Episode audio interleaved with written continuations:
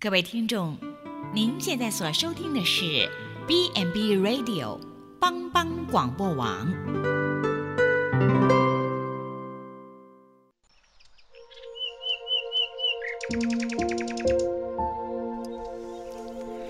一日之计在于晨，一天的开始，愿你有好心情面对每一件事。今天的能量就在土鸡早安咖啡。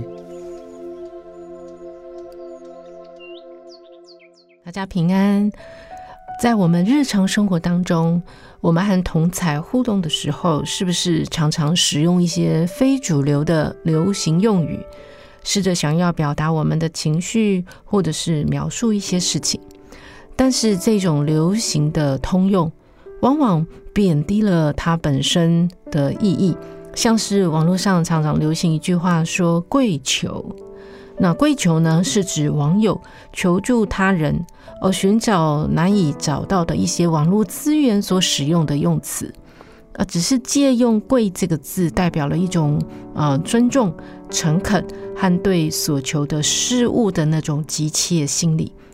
它不是真正的中国古代那种很高级的礼仪啦。在圣经里头有个好消息，就是神告诉我们，我们应当求。那厚赐与众人，也不斥责人的神，主就必赐给他。这是说呢，当我们来到神的面前求帮助的时候，神不会先训斥我们，然后才赐下礼物。他也不会轻视或者是怠慢这样的态度来对待我们，不会在我们有所求的时候对我们说一番人生的大道理。或者是我们表现差劲的时候，用白眼对待我们，责备我们，要让我们在得到恩惠之前呢，就先以我早就告诉你的训示来教训我们。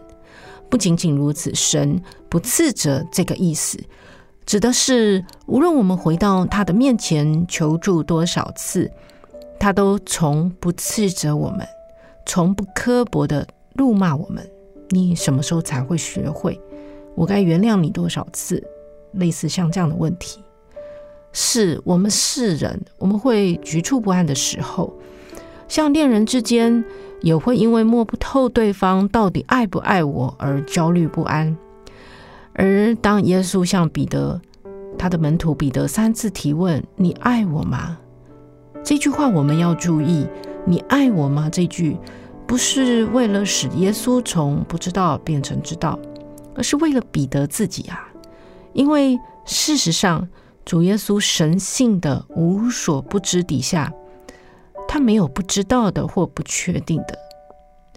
神对待我们的方式就是如此，他了解我们的局促不安。当我们内心不安时候，他绝对不会不理睬我们，他不会为了让我们得个教训，故意的斥责我们，不会在他提供我们需要时。对我们翻白眼。有一则小故事是这样说的：有一个父亲，他提到自己的孩子还小的时候，曾经把一支笔、还有一张纸钞、一个玩具放在孩子的面前，呃，类似像小孩子满周岁的时候预测未来志向的那种抓周。结果啊，这个小孩子却直接的爬向父亲，直接爬进爸爸的怀抱。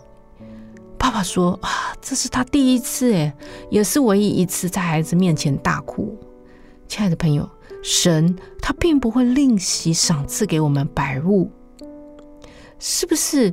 你也宁愿来选择投靠神，而放弃其他的事物，好不好？让我们来尝尝主恩的滋味，来求那厚赐与众人也不斥责人的神。主就必赐给他，因为投靠神的人有福了。神他是美善的神。今天早安咖啡，祝福大家平安。